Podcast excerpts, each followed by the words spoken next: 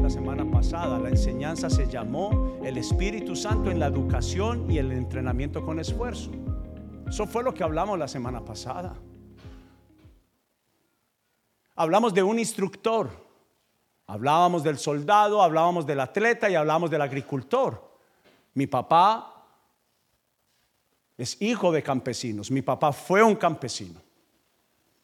Mi papá hasta los seis años, en la edad de los, hasta los 16 años, desde los seis a los 16 años, a mi papá le tocó trabajar en el campo para poder ayudar a sus hermanos. Pues como sucede en algunos de nuestros países y en algunas de nuestras familias, no había mucha televisión y mis abuelos tuvieron 16 hijos. 16. Entonces mi papá, siendo el segundo con su hermano mayor, a los seis años no pudieron estudiar. Tenían que alimentar. ¿Y qué hacía mi papá? Aprender lo que mi abuelo le enseñaba. Sembrar semillas, arar la tierra y entrenar. Desde los seis años. Ordenar, ordeñar vacas para poder alimentar a sus hermanos. Y a la edad de 16 años viene a la ciudad, empieza a trabajar en un almacén de venta y mi papá a la edad de 17 años se convierte en el administrador de ese almacén. Sin saber leer y sin saber escribir, mi papá se convirtió en el administrador de un almacén muy importante en Medellín. Mi papá ha impactado mi vida. Soy el vendedor que soy porque mi papá es el mejor. Pero hizo algo, me instruyó. Y recuerdo que en la venta Él me enseñó a perseverar. Como yo como pastor, como papá he enseñado a mis hijos, persevera. Pero necesitas entrenar y entrenar fuerte, con una decisión absoluta. Pero tenemos una gran ventaja que tenemos el mejor instructor. Y hablábamos la semana pasada que Espíritu Santo es paciente y amoroso para instruirnos, la realidad es que hemos visto la imagen del Espíritu Santo solamente como la tercera persona de la Trinidad y ni siquiera es bíblico. No le pone un lugar al Espíritu Santo. Tres son uno y uno son tres, dice la Biblia. Pero piense solamente en la siguiente escenografía. ¿Cómo sería Dios enviarnos a un mundo de tanto peligro, de tanto obstáculo, sin un pastor? Sin un instructor, sin alguien que nos guíe. Y escuchemos algo. Estamos trabajando en lo siguiente. Anteriormente en esta casa dábamos mucha información. Y la realidad es que no estábamos viendo los resultados en, mi propia vida, en la vida de nuestros hijos. Pero solamente hasta que tomé el tiempo para explicar la palabra de Dios a mis hijos alrededor de una mesa, todo cambió. Y no se trata de enviar a los hijos a orar y a leer la Biblia, porque por sí solo no los van a hacer. Y más con el concepto que hacemos mucho, debe ir a la iglesia. ¿Por qué? Porque sí, eso ya no resulta. Mas cuando muestro el camino, cuando guío y explico, papás, adultos que van a ser papás, mamás, necesitamos entender algo tenemos que pasar tiempo en lo que podemos. Mi papá no sabía de números. Mi papá aprendió a leer y a escribir por sí solo. Cuando mi papá, mientras que muchos tenían que agarrar una calculadora, yo le decía a mi papá una multiplicación y mi papá me decía cosas que yo decía, ¿y cómo lo logra? ¿Cómo? Le tocó practicar. Le tocó entrenarse. ¿Cuánto más la iglesia necesita a un instructor? Vamos a ser honestos, ¿cuánto más nosotros necesitamos? Y encontramos que el Espíritu Santo no solo fue el principal instructor de nuestro entrenamiento, sino que es el único confiable. Porque póngase a pensar, vimos la semana pasada que Él es quien inspiró, enseñó, dictó le dijo a los hombres, a los profetas, siéntate que voy a dictar mi palabra. ¿Quién mejor que el que la escribió sea mi instructor? ¿Quién mejor que el que escribió las enseñanzas sea el que me enseñe? Nadie tiene una mayor fuerza para enseñar quien escribe su propia teoría, su propia enseñanza. Y yo decía, en esta serie, que es entrenando con esfuerzo, tenemos que hablar del que mejor nos entrena y nos capacita. Póngase a pensar, Jesús dijo, yo me voy, pero no los dejaré solos. Pero como ignoramos estas partes tan importantes de la Biblia, cuando nos encontramos solos, vulnerables, no sabemos a dónde acudir. Y desesperadamente empezamos a buscar ayuda. Porque sentimos en alguna forma el hombre y la mujer no fueron creados para estar solos. Perdóneme, no fueron creados para estar solos. Y nosotros cada día, esta generación busca estar más sola. ¿Sabe por qué? Porque nos han hecho cada vez más dependientes de nuestro esfuerzo. Y llega un momento que cuando llegamos a nuestro límite, empezamos a lavar nuestras redes como le pasó al apóstol Pedro. Cinco noches, Señor, he salido a pescar y nada he pescado. Un pescador experto, un vendedor experto, un empresario experto, una ama de casa esforzada recibe el pago y fue que no pescó nada. Mas Pedro eligió una sola cosa, echar la red. Él dijo, Señor, más en tu palabra, más en lo que tú me dices, en la enseñanza depositaré mi fe. Y la mejor manera de evidenciar a Dios es poder comprobar que sus promesas funcionan a los que las practican. Entonces la semana pasada hablábamos que Él está dispuesto más que nosotros mismos, el Espíritu Santo. Algunos no tenemos la fe suficiente y algunos no lo metemos en las cosas pequeñas porque decimos que Él va a estar interesado en algo tan pequeño. Pero si no le permitimos entrar en las cosas pequeñas, Él no va a estar en las cosas de mayor trascendencia en nuestra vida. Tan solo como cuando estoy triste, cuando no puedo dormir en la noche, Él es tu pastor. A ver, la Biblia dice, el Señor es mi pastor, nada me faltará, pero esa promesa fue dada casi 800 años de que Jesucristo viniera a la tierra. Entonces, si identificamos como pastor a Jesús, ¿quién era el pastor antes del pueblo de Dios antes de que Jesús viniera a la tierra. ¿Y quién es nuestro pastor ahora que Jesús se fue? Tómese por pastor por alguien que me guía. Dice que tiene un callado. ¿Qué es lo que hace el callado? Guía, muestra un camino. Pero dice que cuando las ovejas escuchan su voz, lo siguen.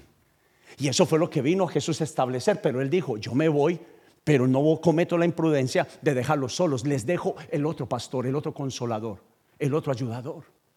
Pero resulta que la mayoría de la iglesia contemporánea se olvidó de la promesa. Estamos solos. ¿Aló?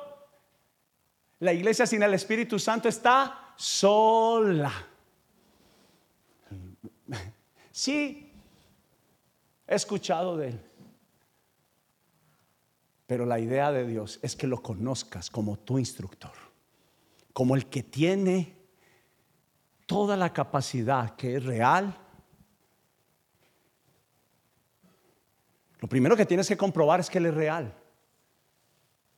Usted tiene que entender que Él tiene la capacidad de, de, poner cosas dentro de ti que no has leído y que no has escuchado. Él tiene la capacidad de inspirar. La Biblia dice que Él inspira. Él, tiene el poder de la inspiración. Pero el Espíritu Santo es la mayor fuente de educación. escúcheme, aquí nos gusta hacer lo más puro que podemos hacerlo. Y es una realidad que va a llegar el día que si con el soporte, el versículo del profesor Canzón, insistente sobre sus estudiantes, es enrejado, esa cuerda firme, ese lazo grueso.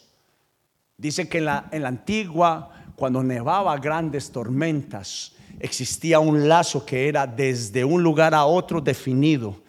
No se podía ni ver en las tormentas. Y ese lazo estaba atado al pórtico de la puerta de la casa. Y era el único que podía guiar a, las personas para llegar al otro lugar. Eso se llama el entrenamiento del Espíritu Santo. Pero ¿cómo si está el lazo y no lo utilizo? ¿Cómo si está el soporte y no me apoyo? Existe la herramienta y no la utilizo. ¿Qué resultados obtuve esta semana? Yo quiero que tú te hagas un examen. Si yo te hago la pregunta y te la estoy haciendo. ¿Practicaste al Espíritu Santo en tu vida esta semana? Es que en esto es que venimos siendo intencionales. Escuchamos una enseñanza. Pero esto es lo que hace la actividad, nos roba la atención, nos distrae. Y yo te entiendo, tenemos mucho por salir a conseguir, pero considérese a una persona que no pasa tiempo con el Señor en su presencia, deteniéndose como un hacha desafilada. Porque cuando usted suda mucho como yo en este momento, y golpea, y golpea, y golpea, y no le está dando resultado, usted no siente satisfacción, es posible que es tiempo de afilar el hacha. Es tiempo de entrenarnos. ¿Y sabe qué? Lo mejor, hemos hablado mucho del sabor que tiene de ser entrenados con el Espíritu Santo. Porque ¿sabe cuál es la mejor esencia del Espíritu Santo? Dos de ellas paciencia y amor. Cuantas veces necesitamos que Él vuelva y empiece con nosotros, Él vuelve y empieza.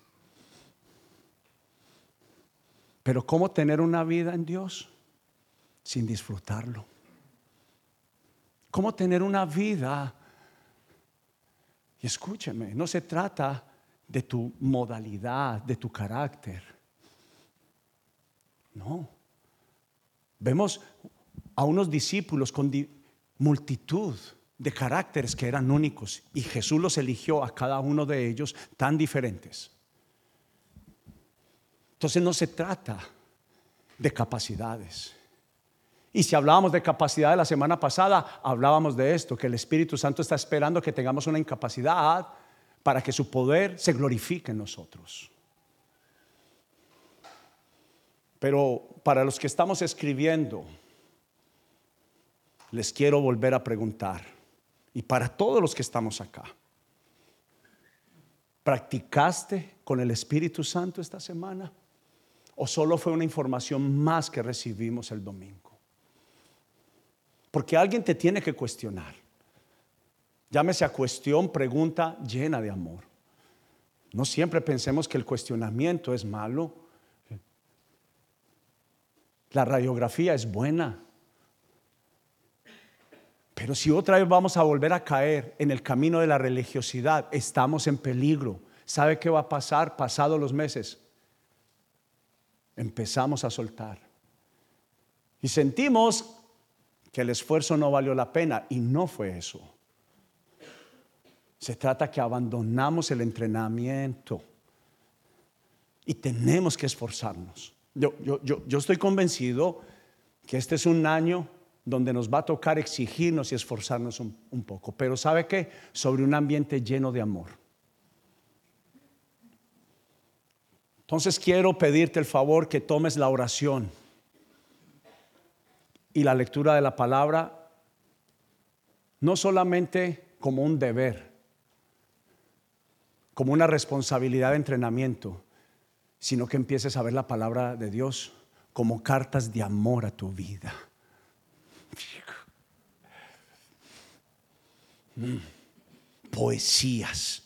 Y a veces son confrontantes. A veces siempre son confrontantes.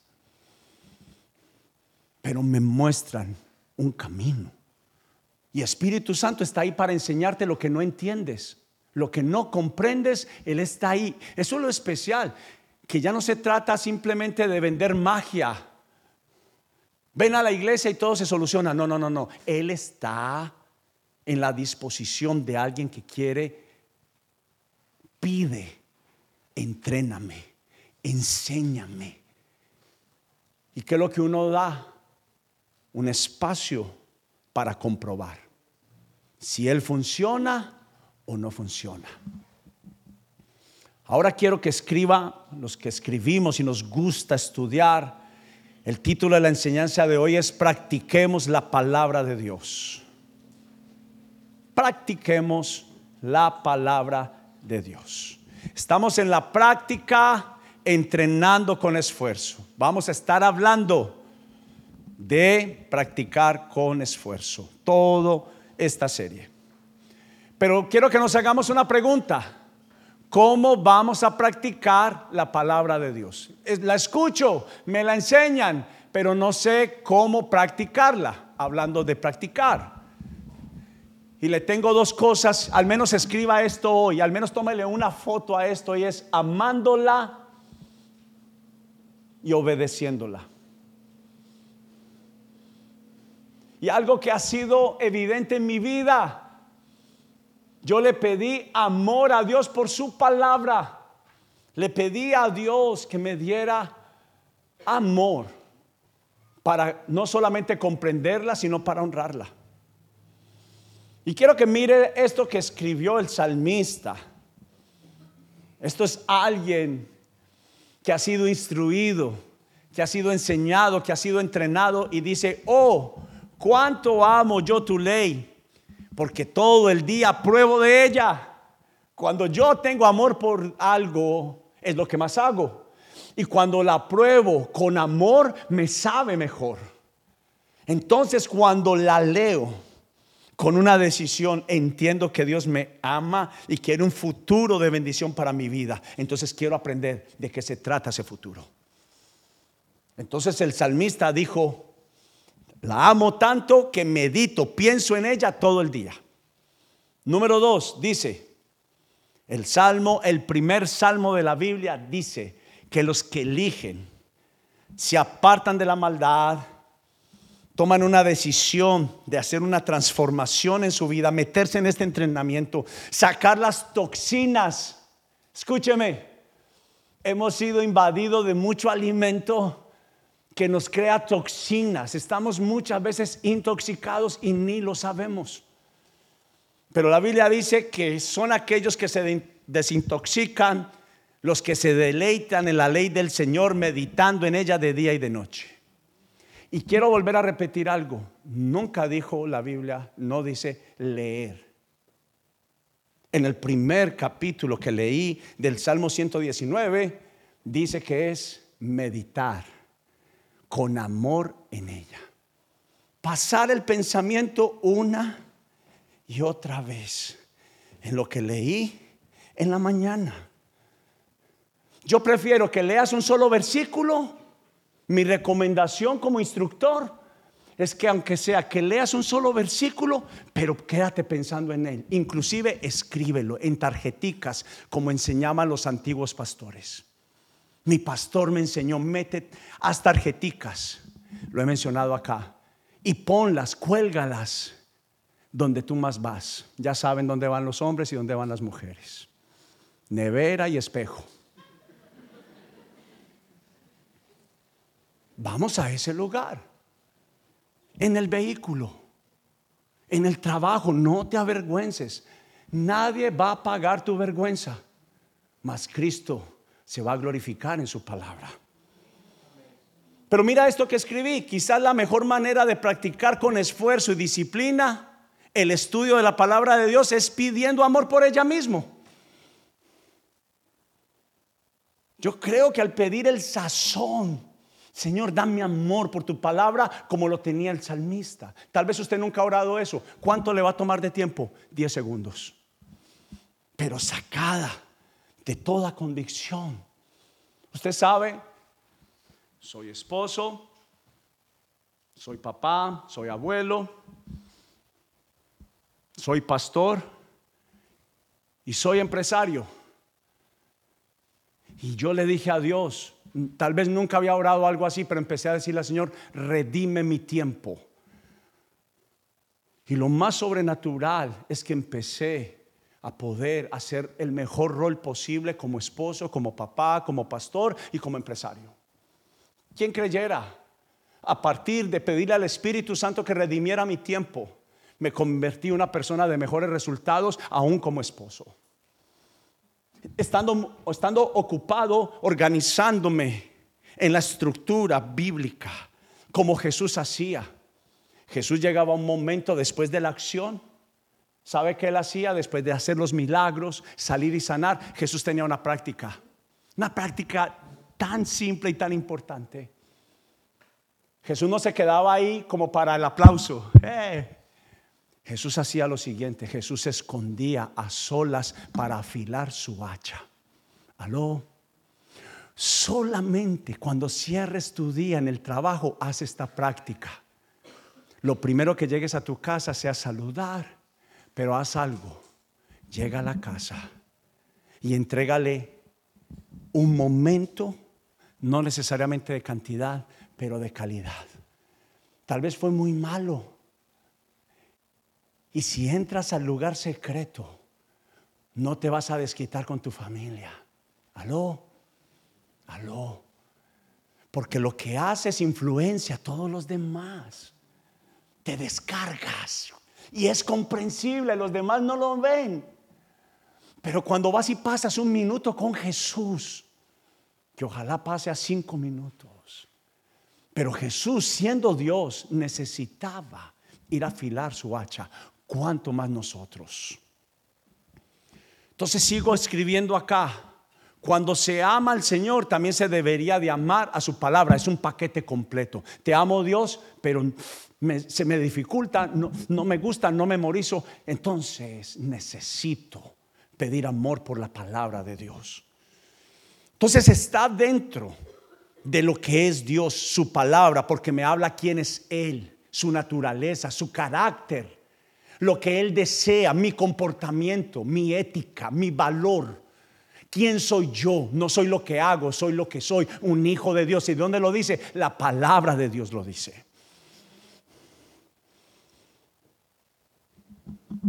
Porque quien ama a Dios amará toda su vida lo que Él dice. Escúcheme, algo que pasó dentro de mí, no soy cantante. Escúcheme esto, me falta mucho para ser cantante. No lo soy, no tengo, no tengo el talento para llegar a cantante. Pero desde un principio, algo que yo pude ver que Él estaba dispuesto a usarme en la alabanza de la adoración es porque tuve un equilibrio en la palabra de Dios. ¿Sabe por qué se le llama a los que escribieron los salmos salmista? Porque compusieron música con la palabra y la voluntad de Dios. Por eso se llaman salmistas. Personas que alaban la palabra de Dios, la cantan de día y de noche, la viven, se enamoran. La mayoría de las canciones cristianas han salido de los salmos. Y esos salmos están llenos de derrotas, pero de esperanza y de fe genuina en Dios. Aunque perdí, tú eres mi fuerza. Aunque estoy débil, tú me levantarás. Eso es lo que está lleno los salmos. Gente y personas con nuestra misma identidad. Débiles, pero que se fortalecieron en Dios. Mire para acá, por favor. Entonces, siempre le debe de interesar saber lo que Dios dice. ¿Cómo yo digo que amo a Dios si no me interesa lo que Él dice? Aló, perdóneme, creo en Dios, pero no sabes en qué está fundamentada la fe. Y lo que Él piensa es importante. Y el obedecerla es sacarle una sonrisa. Pero escúcheme, todos sabemos muy bien que obedecemos mejor por amor que por imposición. ¿Sí o no? Es mejor la convicción. Y al final lo hacemos por amor. Escúcheme. Y cuando uno está en el día más difícil de su vida, es cuando uno más necesita escuchar las palabras del que te ama genuinamente. Cuando alguien me dice, mi pastora me enseñó, Alex, cuando alguien te diga que está muy bueno, que hiciste algo muy bien, escóndete en la gloria de Dios. Pero también cuando alguien te diga que lo que estás haciendo está mal, también escóndete en la palabra de Dios. Porque ella habla no de lo que haces, sino de quién eres. Y eso no debe de cambiar en tu vida. La palabra de Dios dice que yo no debo de cambiar porque alguien me diga que soy mejor o soy peor. Ella ya establece que soy un hijo de Dios y seré amado por Él para siempre. Oh, mi Jesús me canta en las mañanas. Es el único que tuvo. Porque yo estaba decepcionado de mi familia, de la vida. Porque faltaba alguien que me dijera, que me cantara, que me dijera que podía. Me faltaba en mi vida alguien que me dijera que, que podía crecer y avanzar. Y yo doy fe y doy testimonio que fue Él el que lo hizo. Él es el único que te da la capacidad de levantarte de la angustia. Porque los demás te dan palabras. Aquí están los diez pasos. Pero esos diez pasos solamente van a ser tan importantes y tan trascendentales a la humanidad, a la capacidad humana. Mas Dios, este es mi honor. Esta es la diferencia. Que yo puedo hablar con fuerza, no la historia de otra persona. Yo empecé a amar la palabra de Dios. Y cuando tú amas al que la escribió, hay algo que sale de ti y tienes un deseo por sacarle una sonrisa. Satisfacer el corazón del que te pide que le obedezcas. Es que verdadero amor se le llamó a las personas que se niegan para vivir, para sacar una sonrisa a quien lo llamó. Es que verdadera fe y verdadero amor no es el superficial, es el que es profundo. Y el, poder de la palabra de Dios tiene el poder de cimentarte de tal forma, de mantenerte tan fuerte, no como un árbol que aparentemente es un árbol grueso, robusto. Y esos árboles gruesos y robustos son los que más rápido y más duro caen en las tormentas. ¿Sabe Dios que está esperando que seamos nosotros como la palmera? La palmera tiene raíces tan profundas que cuando vienen los grandes relámpagos y los grandes vientos, ella hace esto, se mueve, puede ser que los vientos lo muevan a la derecha y a la izquierda, pero luego ya queda en el lugar que la roca estableció. El Padre Celestial te llamó para que seas una palmera que aunque soplen los grandes vientos de la tristeza, de la depresión, de la decepción, vas a estar segura, te mantendrá firme que estarás en el medio del corazón del Padre y eso merece un aplauso, la palabra de Dios. Entonces queda claro que el resultado de practicar la palabra de Dios con esfuerzo y disciplina será el resultado de unir mi amor por Dios con el amor por su palabra. No puedo decir que amo a Dios y dejo afuera la palabra de Dios, porque no me está interesando lo que Él dice. Hmm. Y así demostramos amor por Dios. Y quiero que abra su Biblia. Deuteronomio 28. Quiero, solo regáleme, le prometo que si solo me regala 10 minutos, vea, compromiso solo 10 minutos, si me permite leer estas dos porciones de la Biblia, le aseguro que he cumplido el propósito hoy. Deuteronomio capítulo 28, si es tan amable.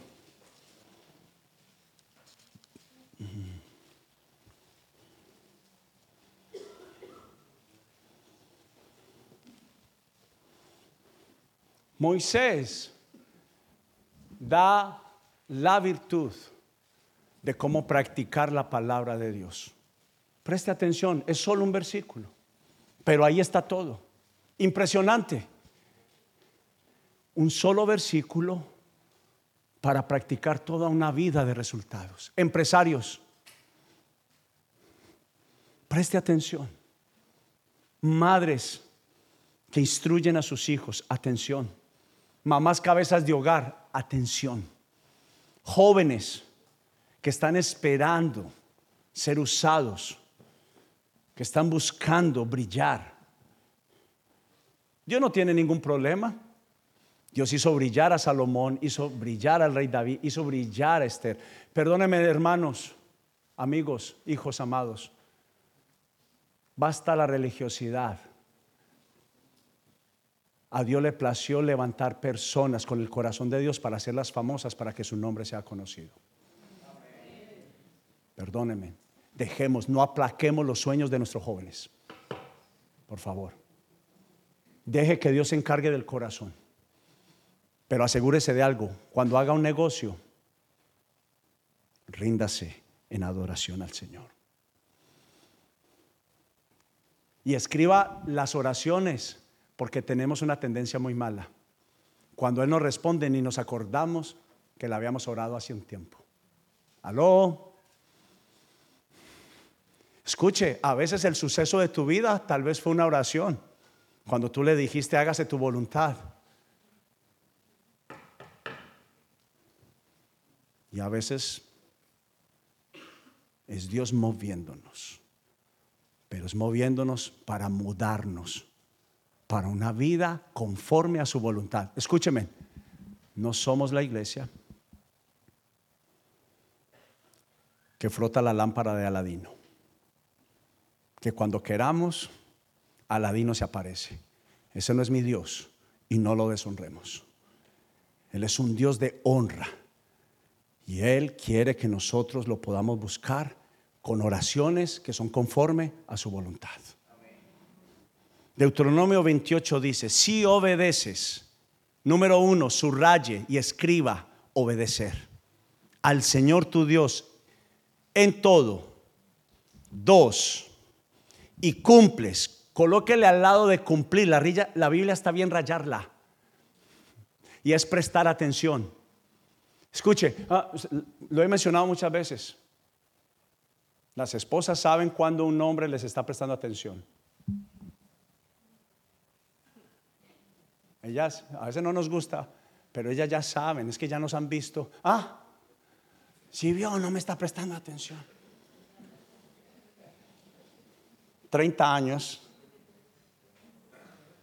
me dicen que es verdad. Que no pude discutirle más a mi esposa. ¿Qué fue lo que dije? No me trate como niño, pero nos comportamos como niños. Dos, una vez más, número uno, obedece al Señor en todo. Dos, y cumple cuidadosamente sus mandatos que Él te entrega hoy. Entonces el Señor te pondrá por encima de todas las demás naciones del mundo si lo obedeces. Si obedeces al Señor tu Dios y recibirás las siguientes bendiciones. Y hay una lista desde el versículo 2 hasta el versículo 14. Mire para acá. Entonces la respuesta es obedeciendo y practicando por amor. Por amor. En esto define la Biblia amor por Dios. Escúcheme, en esto define, no en el que canta bonito, no en el que ora bien, sino en el que obedece en todo. La Biblia habla de alguien que quiere aprender para agradar a su maestro, a su rabí. Escúcheme, no nació el hombre para Dios. Perdón, no nació Dios para el hombre, nació, se hizo el hombre para Dios. Pero quiero cerrar ahorita, pero por el momento quiere que mire estas palabras y trate de captar al menos uno o dos puntos me gustaría mucho que empecé a ejercer, como ya muchos hemos hecho, la práctica de escribir, pero al menos si necesita, tómele una foto a esto. Me gusta hacerlo porque sé que es un proceso de aprendizaje. Practicar la palabra de Dios equivale a practicar el estilo de vida que Dios hizo para nosotros. Es un estilo de vida. No está basado en satisfacer nuestras almas. Escuche, el escrito dice que no se trata de satisfacernos nosotros mismos, sino en satisfacer el alma y el corazón de Dios. Y tal vez esto va en contravida de lo que a ti te enseñaron. El sistema te enseña todo es relativo y todo se trata de suplir lo que yo creo, lo que a mí me parece. Y la realidad es que en cuanto a Dios se refiere, vamos en contravía. Pero mi intención no es que simplemente cree esto y ya, no, te quiero explicar. En su ley reconocemos el carácter de lealtad de Dios hacia nosotros, pero también vemos que exige lealtad de nuestra parte. Por mucho tiempo se dio como una opción el orar y el meditar la palabra de Dios. Pero lo que dice la palabra de Dios es que una decisión basada en amor por Dios es una decisión. Yo no siento leer la Biblia. ¿Quién dijo que era un sentimiento? Perdóname. Amamos no por lo que nos da, así como Él no nos ama por lo que nosotros hacemos. Amamos por quien Dios es. Aló. Es verdadero amor. Entonces el meditar en la palabra de Dios debería ser un deleite en nuestra vida, no una religión rutinaria. ¿Y sabe cómo inicia? Con expectativa ah, hoy toco iglesia. Claro, si ya llego con ese pensamiento, no va a recibir nada. Pero es que el alma no gobierna. Yo tomo la decisión de que cuando ya, si ya tomé el tiempo para llegar a la iglesia, voy a llegar con hambre y sed de Dios, de su palabra. El alma no manda, oiga, haga alguna práctica y hágala ya rey David le dijo al alma que no quería alabar, le dijo, alma, quiera o no, va a alabar a Dios, alábelo.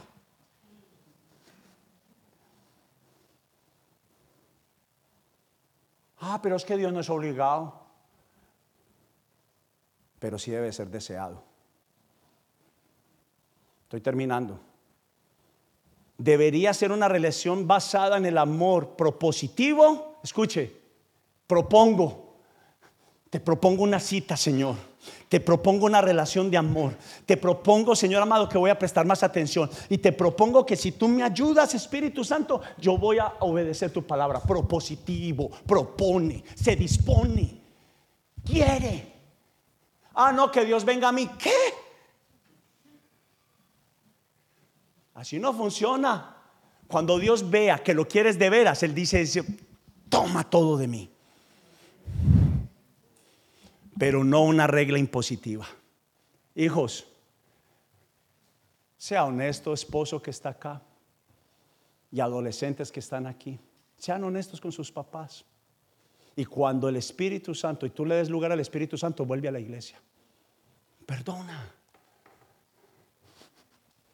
No somos una casa de entretenimiento. Ah, ah. No vengas.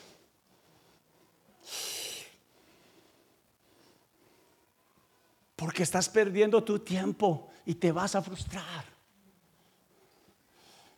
Pero no te vayas. no te vayas.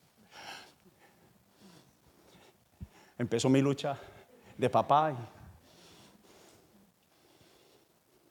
El primer pensamiento que deberíamos de tener de meditar la palabra de Dios debe ser cómo puedo sacar una sonrisa de satisfacción a Dios.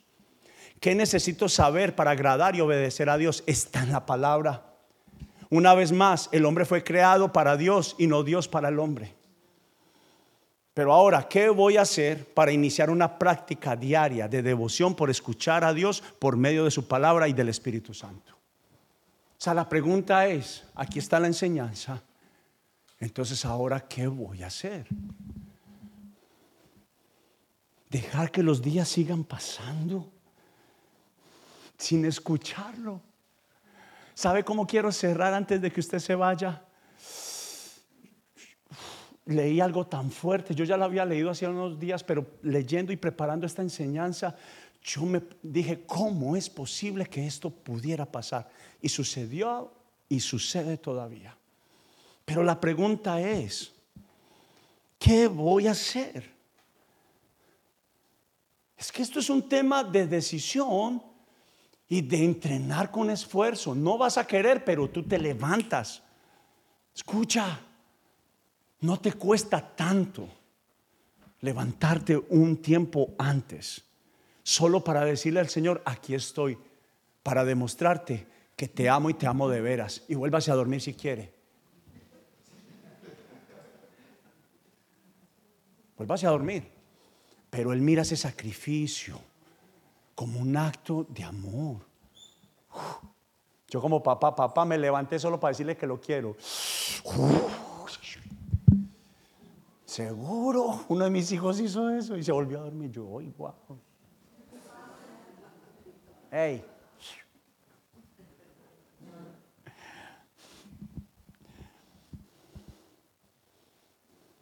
Pero la realidad es, especialmente sobre todo cuando ya lo hemos intentado otras veces y no lo hemos logrado. ¿Sabe qué? Hay un resultado diferente y es amor. Amo a Dios Amor sin muestras no es amor. La amo mucho, mi amor, pero no mantengo con... Soy el agente 007 en mi matrimonio. Estoy todo el tiempo en una misión secreta. Ah, pastor, concéntrese. La respuesta está, escúcheme, en una renovación de mis votos. Se la tengo. A usted que se le quiere gratis. Renueve los votos con el Espíritu Santo. Y dése una oportunidad, dele una oportunidad otra vez de amar la palabra de Dios. Por favor, dele una oportunidad. Y a los que saben que están en pecado, que están acá, Dios te ama, pero arrepiéntete, abandona el pecado. Aló, hijos, son cartas de amor. Y qué mejor que el Padre te ama tanto que nos lo anuncia primero. Escuche, Él te ama tanto y luego nos enojamos con Él. No, Él te anuncia primero. Escúcheme, me quedan dos minutos. Quiero cumplirle. La respuesta está en una renovación de mis votos con Dios. Quizás me voy a encontrar en un camino deleitoso y de reconquista por el amor de Dios. Reconquistados. Y seguramente veremos resultados sorprendentes de un avance sin precedentes. Lo que mi fe de 10 años no había avanzado, ahora que la estoy haciendo con la ayuda del Espíritu Santo y con un solo deseo de obedecer y amar a Dios, avanzas como nunca antes en tu vida.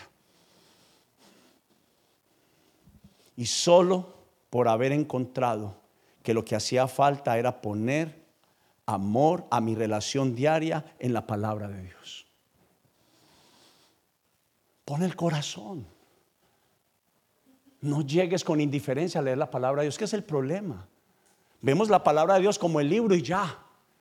Quiero recordarle, es los labios de Jesús, es Jesús a su lado hablándote amor, amándote.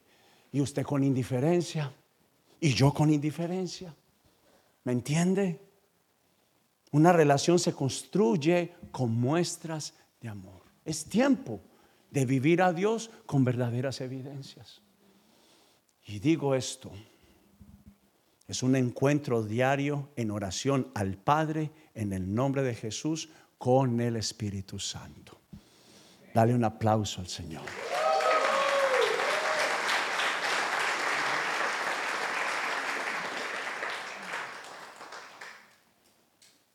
quiero dejarle una tarea y quiero pedirle si, Jonathan y Esteban pueden venir, por favor. Quiero dejarle una tarea, pero prométame porque le voy a preguntar, le voy a hacer un examen el próximo domingo, no mentiras. Escríbalo. Ponle la pantalla, hijo amado, Éxodo capítulo 20. Vea, tómele una foto y póngale una alarma, tan. Sí, utilicemos la tecnología también. Éxodo capítulo 20, versículo 21. Pero al menos déjeme, son los mandamientos. La próxima semana voy a, voy a pedirle a David que lo tengamos ahí para que lo veamos. Pero al menos déjeme contarle la historia como cierra. Son los mandamientos de Dios. Espéreme, no se me distraigan esto. Pero mira, cuando terminó Dios de dar los mandamientos, mire la respuesta. Esto me... Vamos a parar aquí arriba. Esto me sacudió, en verdad se lo digo, me sacudió. Y yo voy a ser un opositor. Yo me acuerdo, amor, que cuando comenzamos la iglesia dijimos, vamos a ser los enemigos número uno del divorcio, de la separación. ¿Sí o no? Nos prometimos, hicimos una promesa. Parte de nuestros objetivos dijimos, vamos a pelear por los matrimonios. Vamos a pelear. No separaciones, no divorcios. Pero el versículo 21 dice así.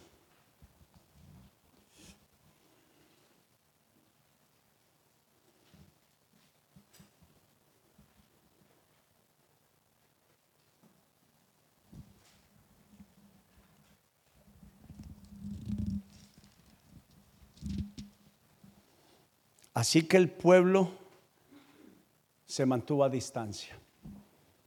Estaba Dios hablando y la iglesia de Jesús estuvo a la distancia.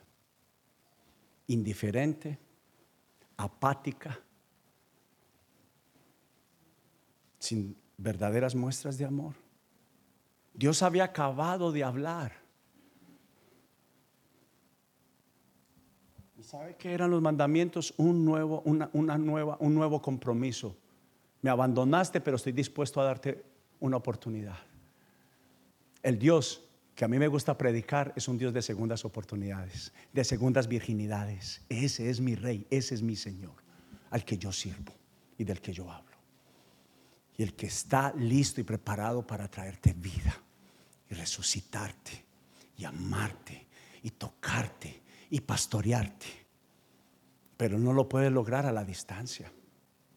Pero la decisión del pueblo fue, sigue hablando, pero yo estoy aquí, lejos. Y dice, así que el pueblo se mantuvo a distancia, pero Moisés se acercó a la nube oscura donde estaba Dios. Pero mire lo que había dicho el pueblo.